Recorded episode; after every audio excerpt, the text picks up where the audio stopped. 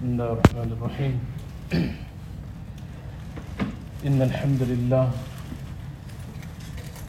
إن الحمد لله والصلاة والسلام على من لا نبي بعده. قد قال تبارك وتعالى في كلامه المجيد والفرقان الحميد. بعد أعوذ بالله من الشيطان الرجيم. بسم الله الرحمن الرحيم. إن الله وملائكته يصلون على النبي يا أيها الذين آمنوا. صلوا عليه وسلموا تسليما. اللهم صل على سيدنا ونبينا وشفيعنا وحبيبنا وسندنا ومولانا محمد وبارك وسلم. وقال النبي صلى الله عليه وآله وسلم من صلى علي صلاة واحدة صلى الله عليه بها عشر كما قال عليه الصلاة والسلام. سبحانك لا علم لنا إلا ما علمتنا إنك أنت العزيز الحكيم. رب زدني علما. رب اشرح لي صدري ويسر لي أمري. واحلل عقدة من لساني يفقه قولي.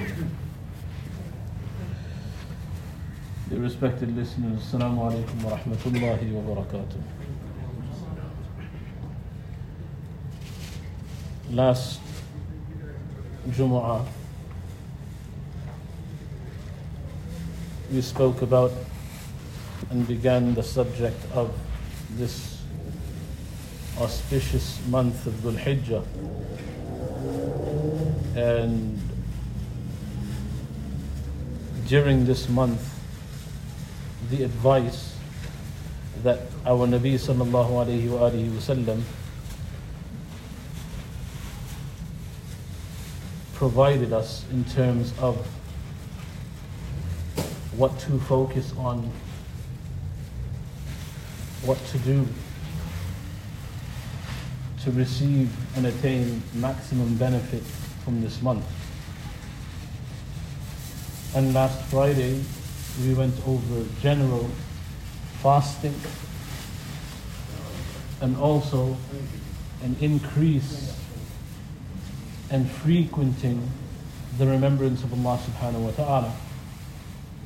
And from the remembrance, specifically, our Nabi alayhi salatu was mentioned the tasbih, the tahmeed, the takbir, and the tahleel. Subhanallah, Alhamdulillah, wa la ilaha illallah, and Allahu Akbar. Now, alongside that, there are also specific actions that our Nabi alayhi salatu wasalam has emphasized and recommended the Ummah on specific days in Dhul Hijjah. So last week we looked at a general attitude towards the 10 days of Dhul Hijjah and fasting whatever we can until the ninth and every day increasing in dhikr. From or progressing from that discussion, we now look at how our Nabi alayhi salatu wasalam has emphasized specific actions on specific days of Dhul Hijjah. And there are two actions on two different days that are specified by our Nabi alayhi salatu wasalam. Number one is a specific fast on a specific day. And number two is the concept of udhiyah and the sacrificing of an animal for Allah Rabbul Izzati wal Jalal on a specific day or a few days of Dhul Hijjah.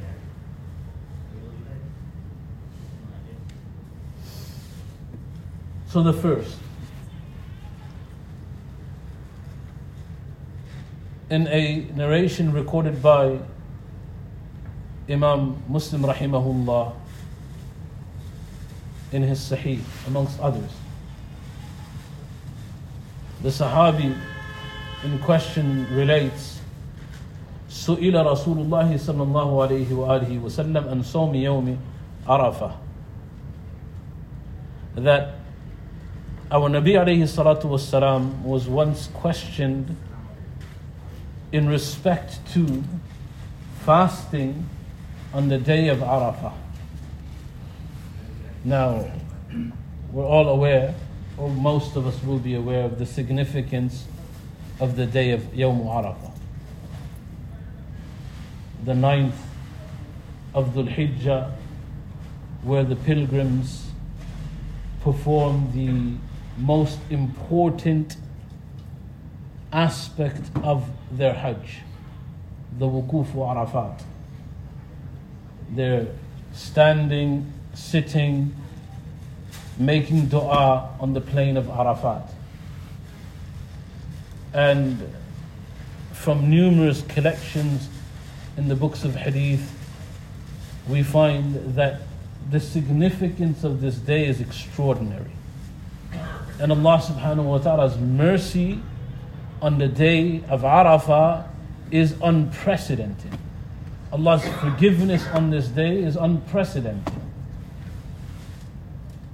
Allah Rabbul Izzati wal Jalal grants pardon to so many people on this blessed day of Arafah.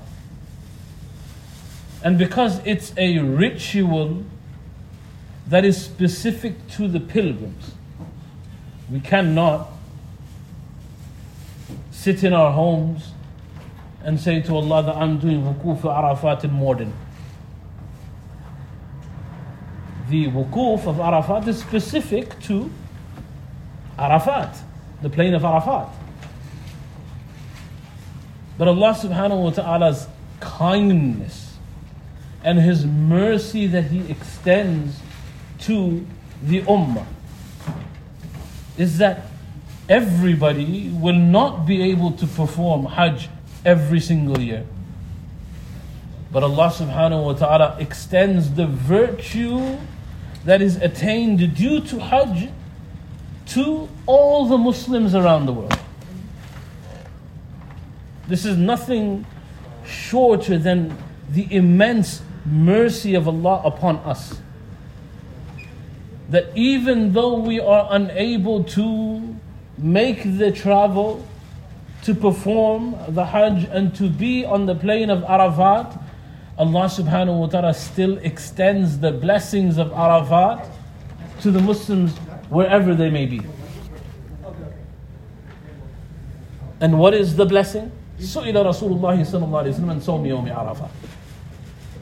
That to have a relationship with the plain of Arafat and the pilgrims that are on the plain of Arafat.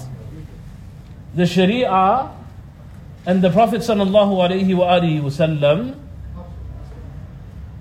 has emphasized fasting on the day of Arafat. So just like we fast in the month of Ramadan, there is a fast specific to the day of Arafat. And so the Sahaba, when the Prophet ﷺ mentioned that this is a fast, they questioned, Ya Rasulullah, what is this fast?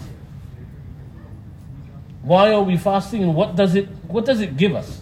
We know why we're fasting because it's the day of Arafat.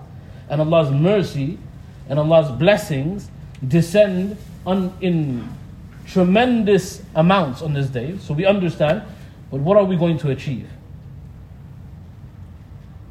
فقال رسول الله صلى الله عليه وآله وسلم يكفر يكفر السنة الماضية والباقية that you have asked what you will attain through fasting on this day, then listen, O companions, that for fasting on the day of Arafat, Allah will expiate and remove the sins of the previous year, Al Madiyah. So the sins that you committed in the previous year, insha'Allah, Allah subhanahu wa ta'ala will remove them. And the sins that are being referenced here, because if it's just the fast without tawbah, it's sagha'ir, it's the minor sins. But if it's fasting with tawbah for the sins that you have committed, then it's sagha'ir and kaba'ir. So, the Prophet ﷺ says, يُكَفِّرْ السَّنَةَ الْمَاضِيَةِ That for the previous year that you have committed sins, Allah will forgive you of those sins. وَالْبَاقِيَةِ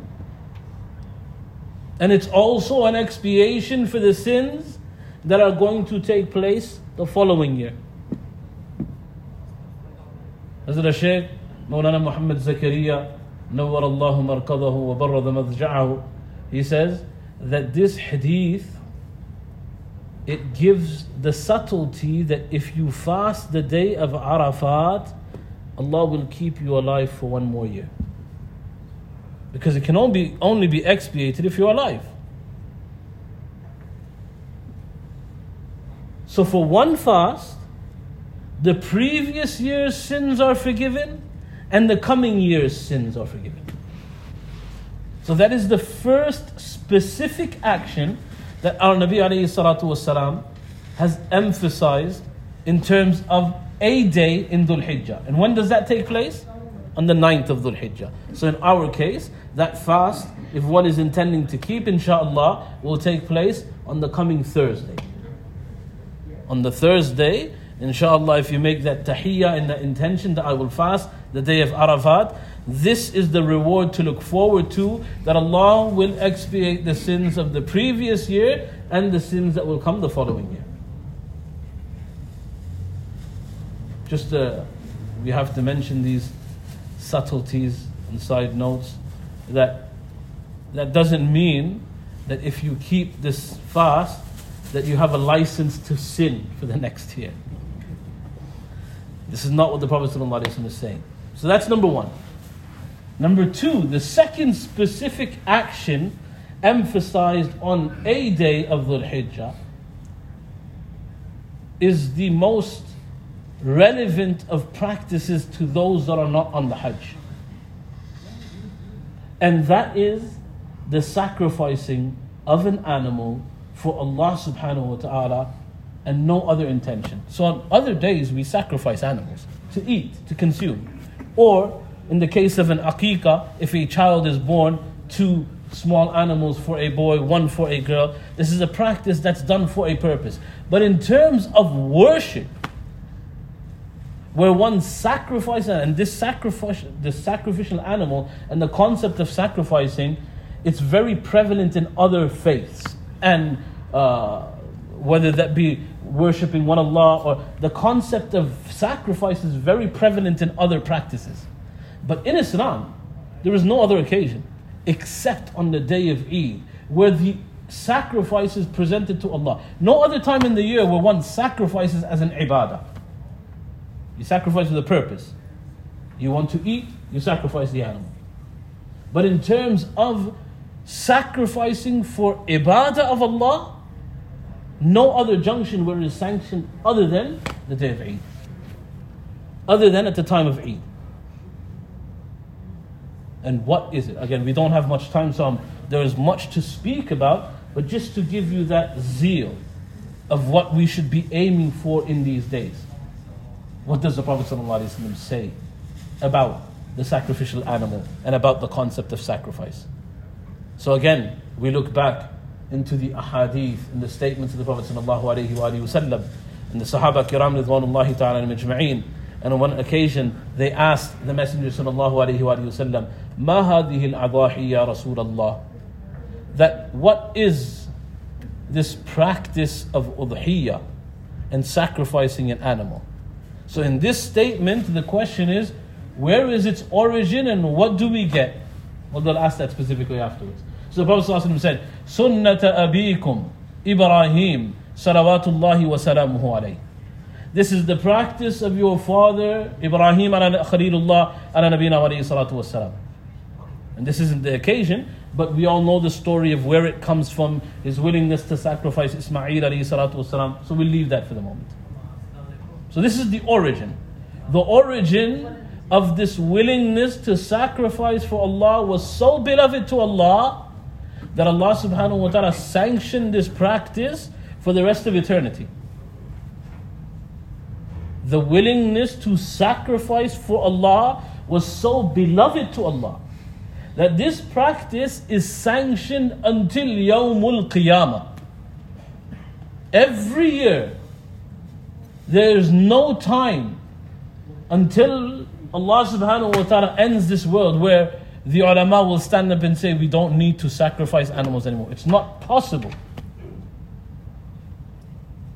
If the criteria of sacrificing are met, then this sacrifice will take place ila yawm al-qiyamah. Sunnat abikum Ibrahim, number one. وَمَا لَنَا فِيهَا يَا رَسُولَ اللَّهِ So the Sahaba said, Ya Rasulullah, what do we get from it? If we do this, then what are we going to attain? فقال رسول الله صلى الله عليه وآله وسلم لكل شعرة من السوف حسنة The Prophet said that for every strand of wool on the back of that sacrificial animal, and obviously the Prophet was referring to sheep at this time. For every strand of wool that's on the back of that animal, you will receive one hasana. In another hadith, where he advises Sayyidina Fatima radiallahu ta'ala anha, his daughter, to sacrifice an animal, he gives another alayhi salatu wasalam, reward. He says, before the blood of before the blood of the sacrificial animal drops on the earth beside you. If anybody has had the uh, honor, I would say, of being present at the sacrificial animal, then you will know the process and how when the veins are slit, then the blood rushes forward. And this is what the Prophet is emphasizing. He says, picture how quickly the blood drops.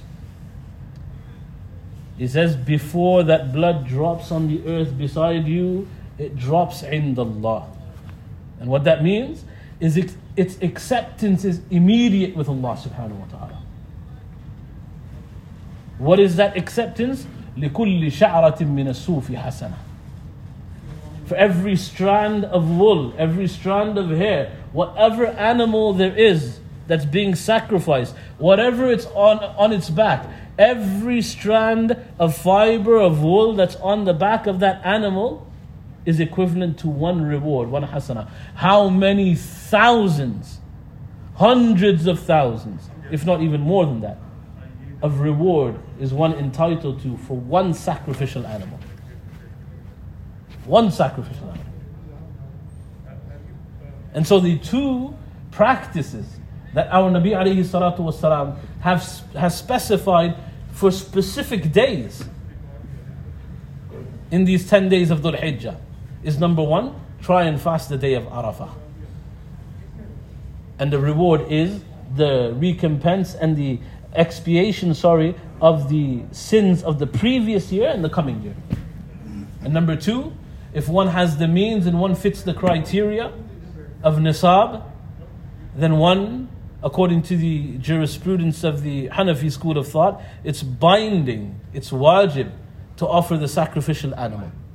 It's not an option. And so if we haven't, then make the preparations from now. There are, if you're able to, like I said, the sacrificing of an animal yourself is, is very different to just eating and consuming the meat. Honestly, I've experienced that a couple of times in my life. It doesn't happen because in the countries that we live, to actually go out and sacrifice an animal living in London, it's almost near, I mean, it's not impossible, I shouldn't say that, but it's very, very difficult.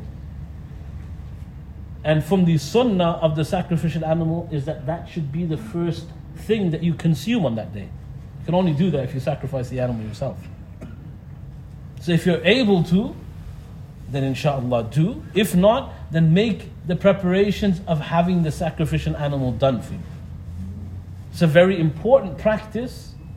It's the practice of our father Ibrahim والسلام, and the rewards are unrelenting. You can't imagine what Allah is giving for this specific dedication of worship to Allah, which He doesn't ask for us on any other occasion. Throughout the entire year, He doesn't say, You need to sacrifice an animal for me. It's not an ibadah that is mandated by Allah. So Allah subhanahu wa ta'ala grant us the tawfiq.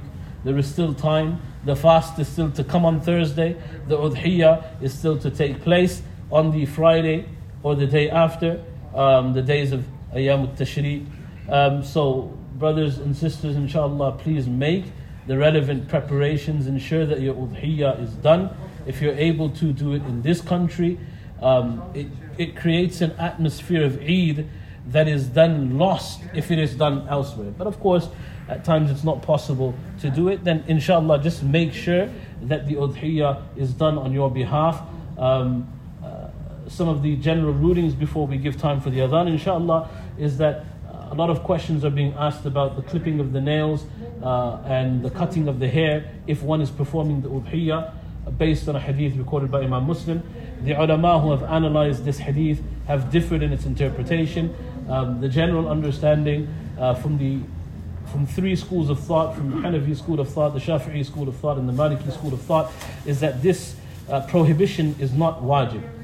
Uh, the Hanafi school of thought say it's mustahab to avoid trimming the nails and clipping the nails.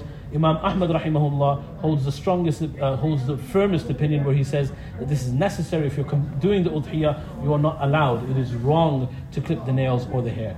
Uh, that's up to you then, inshallah, but there is flexibility within there. It's preferable to stay away from clipping the nails and cutting the hair, but if you're unable to, for hygiene purposes, then you won't be sinful. There is no blame uh, associated to the person who has to clip their nails or cut their hair. Allah subhanahu wa ta'ala grant us all the tawfiq. Allah give us the ability to benefit from whatever is left of these blessed days of Dhul Hijjah. And Allah subhanahu wa ta'ala grant us the tawfiq to implement those practices that the Prophet ﷺ has emphasized for us to, uh, to implement in these days of Dhul Hijjah. Wa akhiru dawan. Alhamdulillahi Rabbil Alameen. Subhanallah wa bihamdih. Subhanakallahumma wa bihamdik. Wa nashadu an la ilaha illa ant. Nastaghfiruka wa natubu ilayk. Jazakumullah khaira. Assalamu alaikum wa rahmatullahi wa barakatuh. Just wait for the adhan. The adhan is going to go off inshallah. Who's doing the adhan? Adhan. Adhan. Sorry? Buckets, run them, run them, run them quickly, quickly.